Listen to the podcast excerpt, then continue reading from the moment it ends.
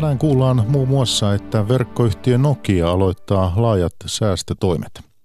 Rakentamisen kiivain vaihe näyttäisi olevan piakkoin ohitse. Rakennusfirmojen tuloskunto on koetuksella kustannusten noustessa.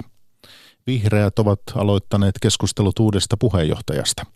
Yhdysvalloissa poliisi yrittää selvittää, kuka on pommipaketti-kampanjan takana – ja NATO aloittaa Norjassa suurimman sotaharjoituksensa sitten kylmän sodan. Mukana on myös suomalaissotilaita. Päivätunnissa osunen kokoa Mikko Jylhä, hyvää iltaa.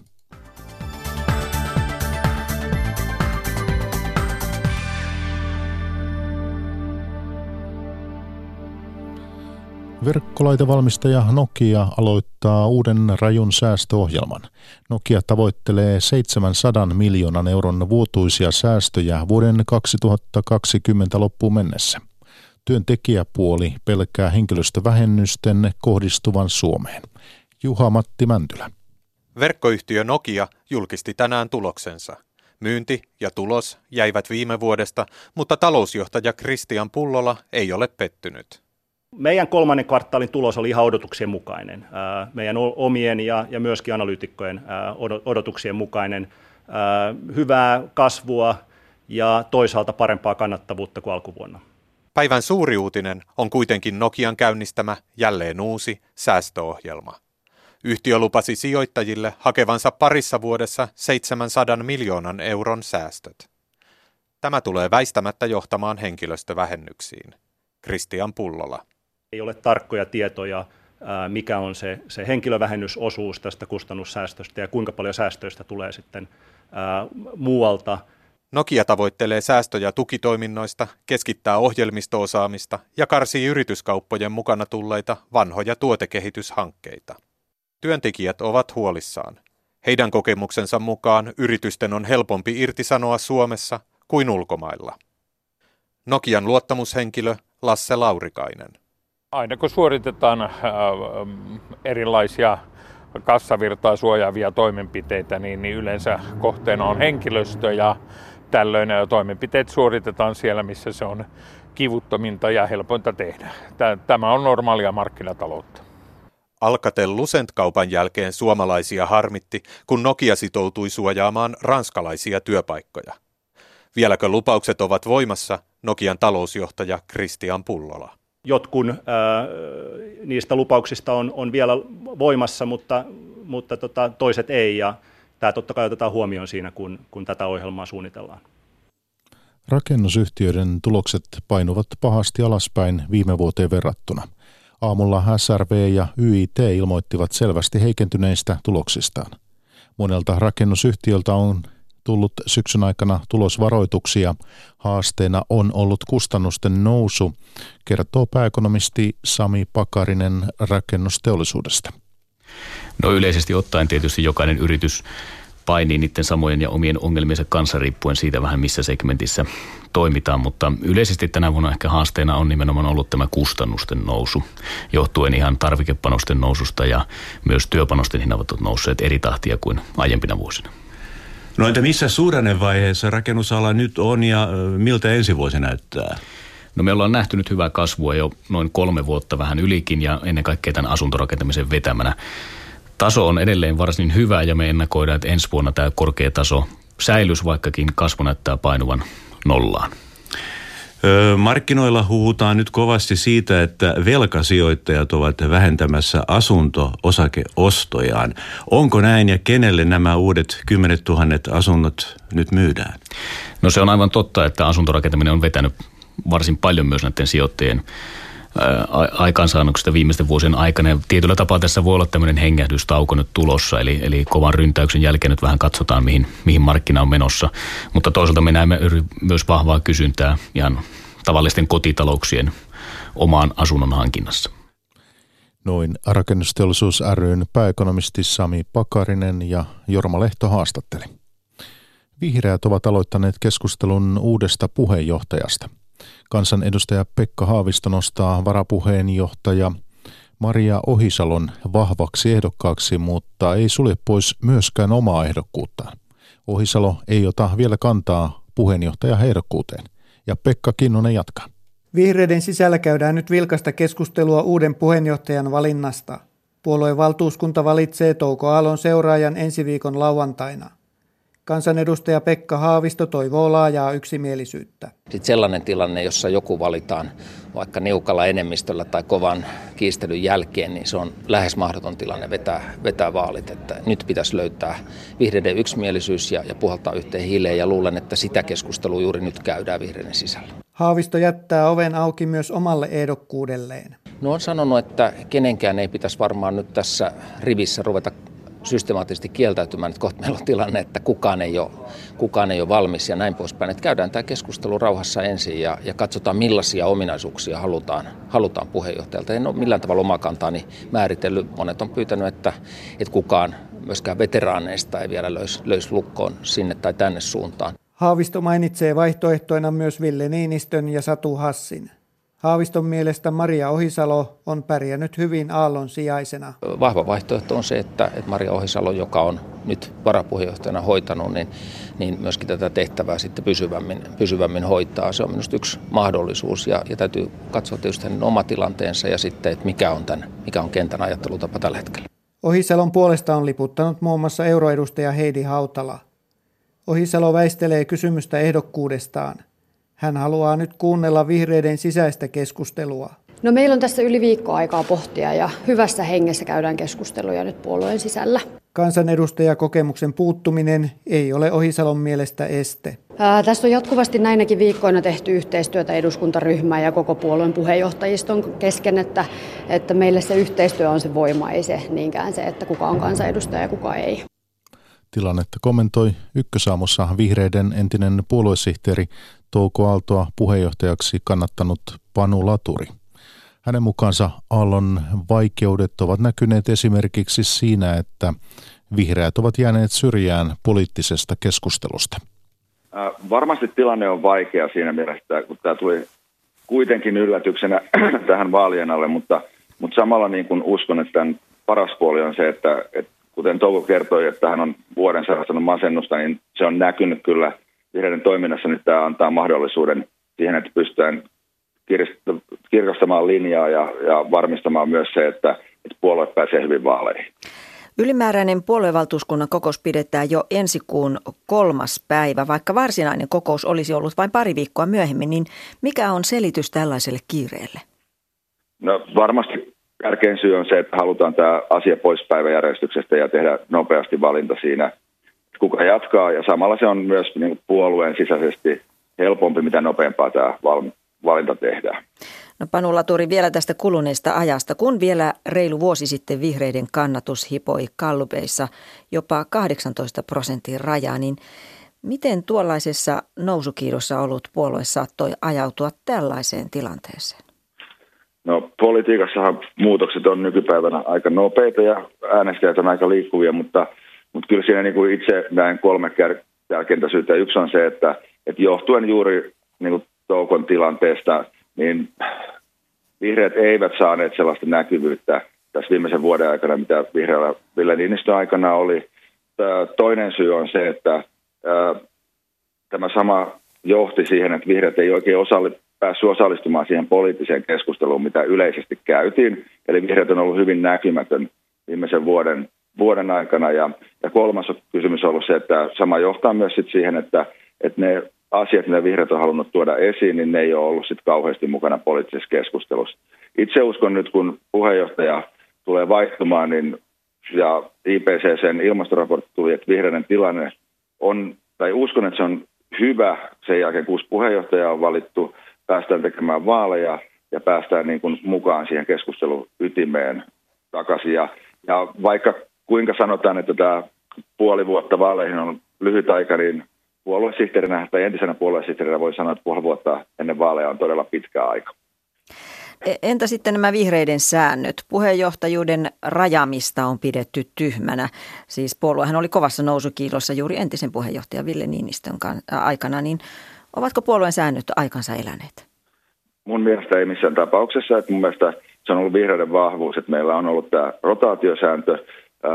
ja, ja sen niin kuin vahvuus tulee siitä, että, että se niin kuin A, puheenjohtajan ei tarvi erota tai käytännössä monissa puolueissa rotaatiota ei ole, niin puheenjohtaja eroaa vasta huonojen vaalien jälkeen, ja B, se, se pakottaa periaatteessa nostamaan uusia ihmisiä eri tehtäviin. Ja itse kannatan kyllä hyvin vahvasta rotaatiosääntöä, että, että mä en näe sitä tämän kysymyksen, tai tähän kysymykseen liittyvänä ongelmana. Noin vihreiden entinen puoluesihteeri Panu Laturi. Vihreiden puheenjohtaja kuvioista ja julkisuuskuvasta. Niistä keskustelevat nyt johtaja Karina Jutila tutkijayhteisö E2 ja tutkimuspäällikkö Juho Rahkonen taloustutkimuksesta. Jutilan mielestä puheenjohtajakausien rajaaminen nykyisellä tavalla heikentää puoluetta. Vihreät alkaa olla entisten nuorten puolue ja joutuu kestämään saman kritiikin edustajiensa toiminnasta kuin muutkin, sanoo Rahkonen. Toimittajana jatkaa Päivi Neitiniemi. Millaisessa tilanteessa puolue nyt näyttää olevan? Karina Jutila. Hämmennystä näyttää ainakin iltauutisten perusteella olevan kovasti. Ilmeisesti tunne siitä, että ollaan ollut vapaassa pudotuksessa jollain lailla syyskuusta asti, niin näkyy eilen naama, naamasta, se on sanottava. Niin, että tuntui, että olivat vähän niin kuin shokissa. Mitä se kertoo? Kertoo tilanteesta ja puolueesta? No mulle tuli katsojana mieleen se, että, että kun puolueella on varsin vähän ministerivuosia kokonaisuutena ja, ja tota, ehkä, ehkä semmoinen kokemattomuus siitä tuli, koska tota, ainahan se on, kun jollekin puolueelle annetaan vastuu, esimerkiksi pääministerin asema, niin silloin pitää tietää, että hommat pitää hoitaa, vaikka henkilöt vaihtuisivat. Ja tämähän pätee myös työelämää ylipäätään, että organisaation pitää pärjätä silloinkin, kun ihmiset sairastavat. Ja ollaan kriisissä. Kyllä. Juho Rahkonen. No vihreät on semmoinen puolue, jonka ajamilla asioilla on periaatteessa hyvin paljon kannatusta. Vihreillä on kannatuspotentiaalia valtavasti. Kysytään ihmisiltä, mitä kaikkia puolueita voisitte kuvitella äänestävänne.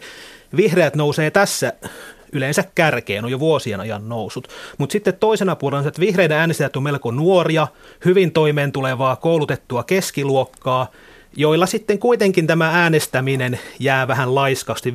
Niillä menee aika hyvin, hyvin ja tota niin, toisaalta sitten vihreillä kannattajilla ei ole niin suurta sidosta tähän puolueeseen mitään perinteitä, ei olla niin uskollisia äänestäjiä. Vihreät muistuttaa tässä mielessä perussuomalaisia tai jopa populistipuolueita, eli niillä on häilyväiset äänestäjät, jotka hyvin herkästi jättää kokonaan äänestämättä. Tai nythän niitä on mennyt myös tuonne vasemmistopuolueisiin mm. jonkun verran. SDP imee vihreiltä, mutta eniten menee nukkuviin.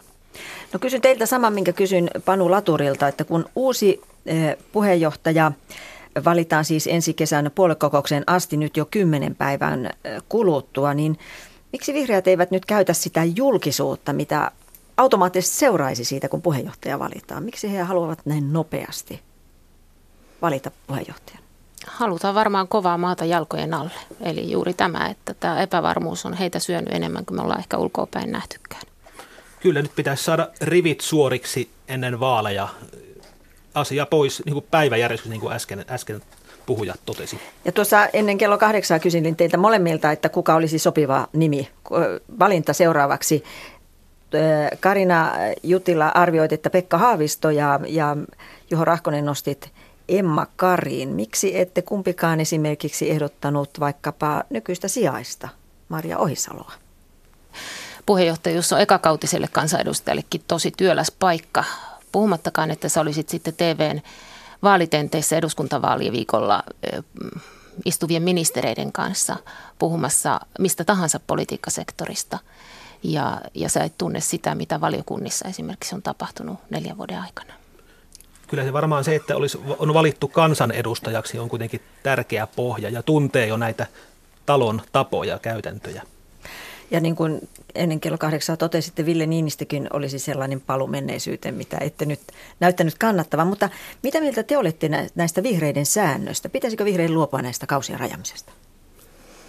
Kyllä mä näen sen aika, aika tota, vihreitä heikentävänä tekijänä, että he pukkaa sääntöjen vuoksi hyvässä nousukiidossa olevia ihmisiä pois.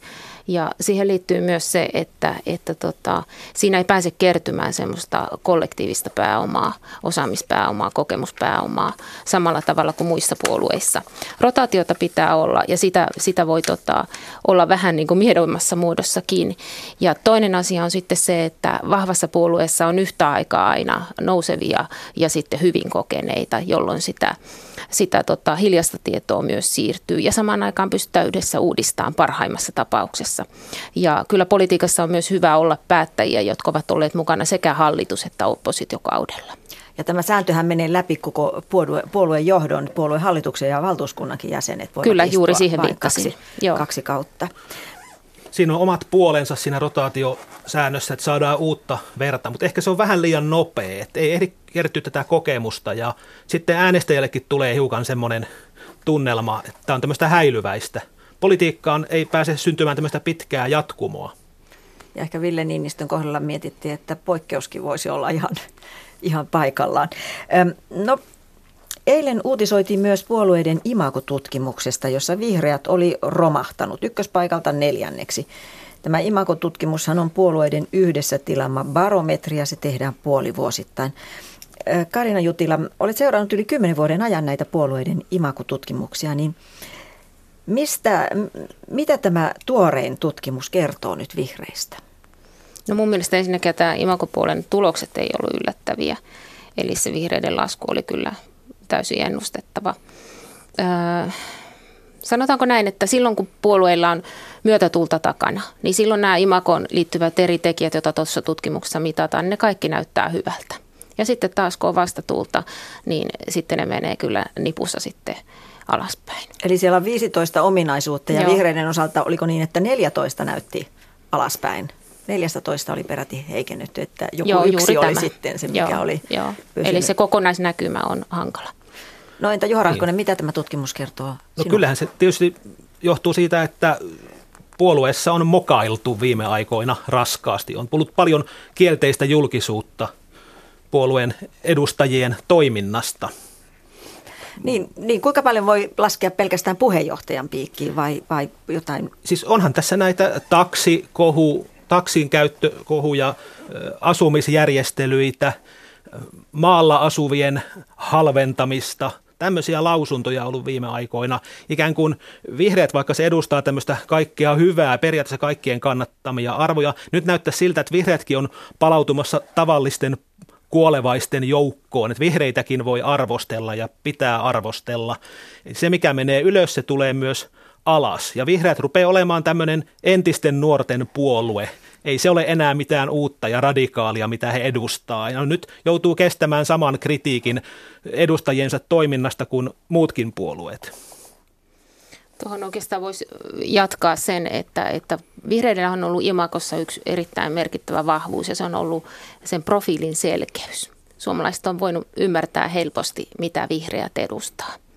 Ja nyt tämä hämmennyksen jat- jak- jakso on voinut niin kuin heikentää tätä profiilin selkeyttä. Juuri tuohon viitaten, mitä Juho sanoi, että on tullut erikoisia kommentteja, erilaista, erikoista kuvamateriaalia vihreistä poliitikoista ja, ja sitten juuri näitä asumisjärjestelyjä ja muuta.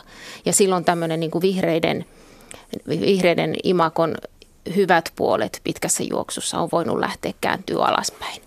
Ja, ja tota, siinä on tekemistä, jos näin on päässyt käymään. Olisiko tämä äh, soppa ollut jotenkin vältettävissä tai olisiko se voitu hoitaa jotenkin paremmin? No tekevälle sattuu ja ihmisiä kaikki ollaan ja synnitön heittäkö ensimmäisen kiveen. Että kyllä näitä tämmöisiä mokia tapahtuu ja ne äänestäjällä on nykyisin aika lyhyt muisti, että tämmöiset homoklubin takamukselle läpsäytykset ja muut ei olisi kyllä yksin riittänyt mihinkään imagon laskuun.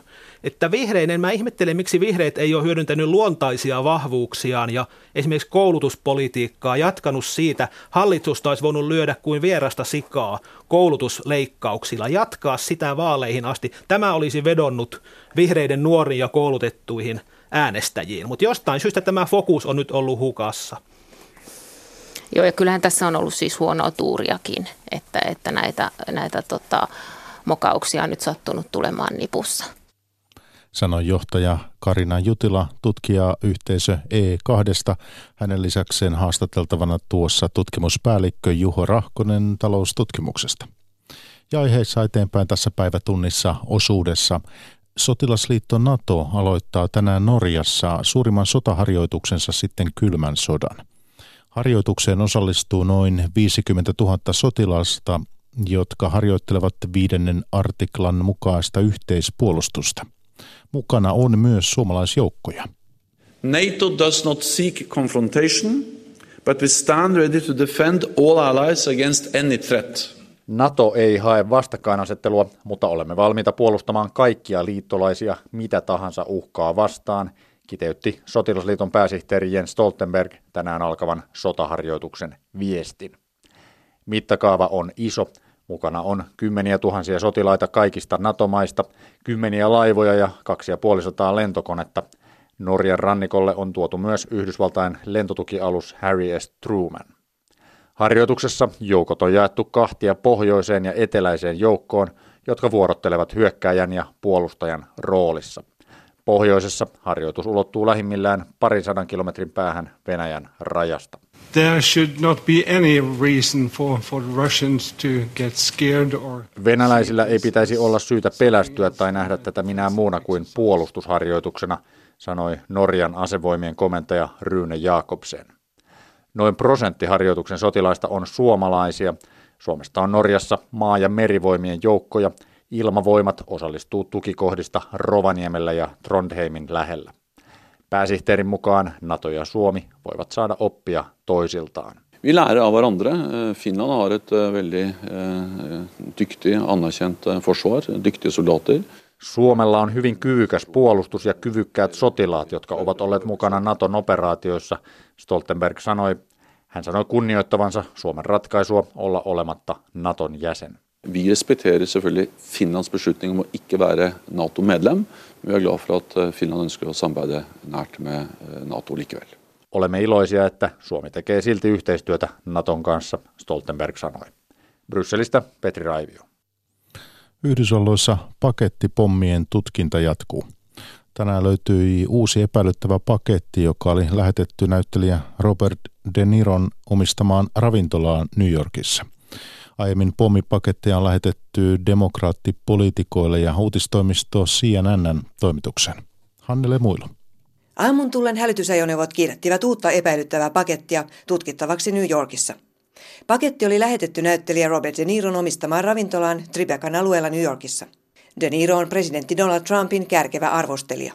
Amerikkalainen uutiskanava CNN kertoo, että paketti oli samanlainen kuin aiemmat. Räjähdekirjeitä on viime päivinä lähetetty demokraattipoliitikoille tai heidän tukijoilleen nyt yhteensä kahdeksan. Pommikirjeen ovat saaneet entinen presidentti Barack Obama ja entinen ulkoministeri Hillary Clinton. CNN-kanavan toimitukseen lähetettiin räjähdekirje, joka oli osoitettu CIAn entiselle johtajalle John Brennanille. Ensimmäisen kirjeen sai suursijoittaja George Soros maanantaina. Yksikään pommi ei ole räjähtänyt. Yhdysvaltain välivaalit ovat pari viikon päästä. Hillary Clinton kommentoi tapahtumia kampanjatilaisuudessa Floridassa. We are fine thanks to the men and women of the Secret Service. Clinton sanoi olevansa kunnossa, kiitos salaisen palvelun. But it is a troubling time, isn't it? And it's a time of deep divisions, and we have to do everything we can to bring our country together.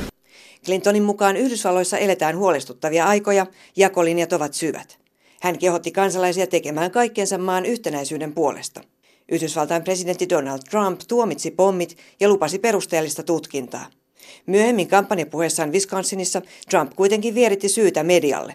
The media also has a responsibility to set a civil tone and to stop the endless hostility and constant negative and Medialla on vastuu viestien sävystä, Trump sanoi. Trumpin mukaan median pitää lopettaa jatkuva vihamielisyys ja negatiivisuus ja usein väärät hyökkäykset ja kertomukset. Uutistoimisto AP mukaan CNN-kanavan saama paketti oli alkeellinen, mutta toimiva putkipommi. Lähettäjää ei tiedetä. Amerikkalaisen MSNBC-kanavan mukaan poliisi tutkii postin lajittelukeskusta Delawareissa. Tuoreimmat tiedot aiheesta verkossa yle.fi. Kasvava työttömyys ja epävarmat talousnäkymät piinaavat presidentinvaalien ratkaisevaan kierrokseen valmistautuvaa Brasiliaa. Uudelta presidentiltä odotetaan paljon, jotta latinalaisen Amerikan suurimman talouden kurssi saataisiin käännettyä kohti reilua talouskasvua. Saa Paulosta jatkaa toimittaja Herkka Mikkonen.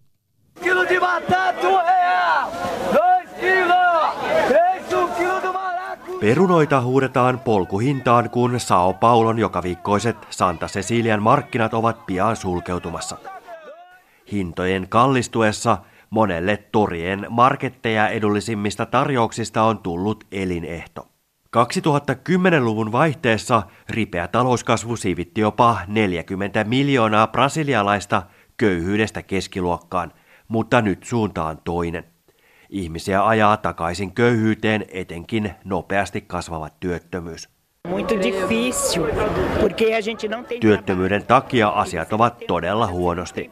Kun ei ole töitä, niin ihmisillä ei ole myöskään ostovoimaa, huomauttaa torilla vieraileva Etnolia Batista. Brasilian talous on vasta alkanut elpyä sitä pari vuotta sitten ankarasti ravistelleesta talousahdingosta. Nyt tulevaisuuden näkymät ovat jälleen epävarmat kehittyvien markkinoiden kipuillessa maailmantaloudessa.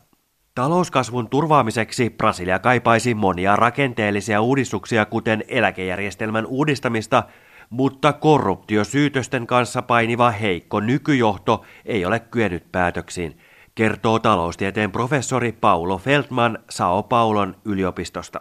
The government decided to cross their, their hands Hallitus on päättänyt laittaa kätensä ristiin, olla tekemättä mitään ja odottaa vaaleja, Feldman sanoo. Katseet ovatkin jo kääntyneet uuden presidentin suuntaan.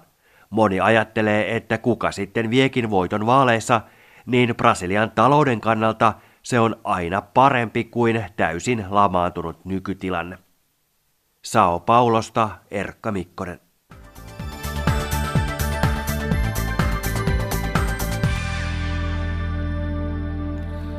Ja palataan päivätunnissa lopuksi vielä kotimaahan. Erot sairauspoissaoloissa ovat kaventuneet sosiaali- ja terveysalalla julkisen ja yksityisen puolen välillä. Muutos voi olla pysyvä, kun sektoreiden työolot alkavat muistuttaa toisiaan. Perinteisesti julkisella puolella sairauspoissaoloja on ollut yksityistä enemmän. Pauliina Happo. Helsingissä julkisen sektorin sairauspoissaolot sotealoilla ovat olleet pitkään laskusuunnassa – Hoitoalalla ja sosiaalipalveluissa poissaoloja on onnistuttu vähentämään puuttumalla työterveyteen jo ennen sairastumista. Työterveysjohtaja Tiina Pohjonen Terveys Helsingistä. Tässä on tapahtunut iso kulttuurinen ja asenteellinen muutos, eli, eli ymmärretään se, että työssä on parempi, osittainenkin työssä on parempi kuin ei ollenkaan, eli haetaan osa sairauspäivärahoja, korvaavan työn mahdollisuuksia, tuunataan työtä, eli kaikin mahdollisin tavoin pyritään siihen, että sairauspoissaolot ei pitkity tai niitä ei tule välttämättä lainkaan. Työterveyslaitoksen, Kelan ja Eläketurvakeskuksen yhteinen selvitys osoittaa, että ero julkisen ja yksityisen sektorin välillä on kaventunut sairauspoissaolojen suhteen. Taustalla voi vaikuttaa varautuminen tulevaan sote-uudistukseen, mutta tutkija näkee muitakin syitä. Työterveyslaitoksen erikoistutkija Taina Leinonen. Tämä voi myös johtua siitä, että julkisella sektorilla on kovat paineet ja kiireet tämän uudistuspaineiden vuoksi, mikä johtaa siihen, että julkisella sektorilla on haluttomuutta olla poissa töistä. Voi myös olla, että 2000-luvun ensimmäisen vuosikymmenen lama on vaikuttanut yksityiseen sektoriin jotenkin negatiivisesti. Yksityisellä puolella selitystä haetaan työntekijöiden liikkuvuudella.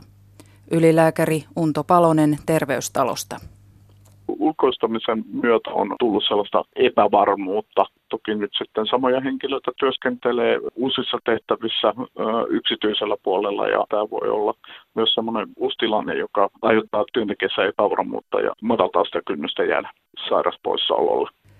Tutkija Taina Leinosen mukaan tulevaa kehitystä on vaikea ennakoida. Jos tämä yksityistämiskehitys sotealalla jatkuu, niin julkinen ja yksityinen soteala rupeaa muistuttaa yhä enemmän toisiaan ja tämä kaventuminen jatkuu myös tulevaisuudessa. Rakennusperinnön vaaliminen on jäänyt kasvavissa määrin yksityisten harteille. Valtiovallan tuki historiallisesti arvokkaiden rakennusten kunnostukseen on pudonnut merkittävästi 1900-luvun lopun tasosta. Yksityisten ihmisten ja perikuntien ohella yritykset tekevät työtään vanhojen rakennusten säilymiseksi. Kimmo Hiltula. Historiallisesti arvokkaiden rakennusten omistajilla on nykyisin aiempaa enemmän sananvaltaa omaisuutensa suhteen. Samalla vastuu on kasvanut. Lapistakin löytyy esimerkkejä yksityisten ihmisten kunnostusprojekteista, joissa remonttiharrastus on tuottanut hyvää jälkeä. Onnistuneista tapauksista huolimatta kaivataan valtiovallan suunnalta tukea muun muassa rakennushistoriallisesti merkittävien pihapiirien säilyttämiseksi. Torniolaakson maakuntamuseon johtaja Minna Heliala. Sitten kun se jää yksityisille, aika paljon rakennuskantaa ihmiset nykyisin perii ja, ja näin poispäin, että, että jos ajatellaan koko jokilaaksoakin, niin, niin on, on ihan hienoja pihapiirejä monasti aika useita rakennuksia pihapiirissä on niin päärakennukset ja ulkorakennukset, että se on aika iso satsaus sitten, kun niitä lähtee korjaamaan ihan omin varoin. Että kyllä niihin niin kaivataan lisää, lisää tämmöistä avustus, avustusrahoja ja avustustukia. Rakennushistoriallisesti arvokkaiden kiinteistöjen yrityskäyttöön ottaminen on myös tuottanut tulosta. Esimerkiksi Tornion yhteislyseo on muuttumassa hotelliksi. Kemin asema-alueen rakennukset ovat puolestaan nykyisin kahvila- ja majoituskäytössä. Kemin rautatieaseman kiinteistöt hankkineilla yrittäjäperheillä ei ollut ennakkoon tarkkaa ajatusta, mitä toimintaa kunnostettaviin tiloihin tulee. Yrittäjä Markku Seppälä. Sillä meillä tietenkin tasahan nämä paikalaitet tältä kuntoon ja saamasta jotakin toimintaa tällä alueelle. Että semmoinen tässä oli, niin kuin, oli niin kuin meillä semmoinen tarkoitus. Miten merkittävä asia tuo perinne oli tuon hankinnan suhteen? No kyllähän me tiesimme, kun meillä Torniossa on asema-alue ja museon kanssa on niin ennenkin tehty yhteistyötä, niin tietysti, että ne on aika tarkkoja, että se ulkoapäin nämä suojelusrakennukset pitää olla samannäköisiä. No tietenkin tässäkin on ulkopuolella tähän me on suojeltu, ei sisältä. Ja sisältähän jätettiin kaikki nämä niin kuin, kaikki vanhat ovet niin kuin hotellihuoneisiin ja kaikki hirsisen näköisellä kantavia rakenteita tämmöisiä, että niin säilytettiin sitä vanhaa. Kertoi yrittäjä Markku Seppälä.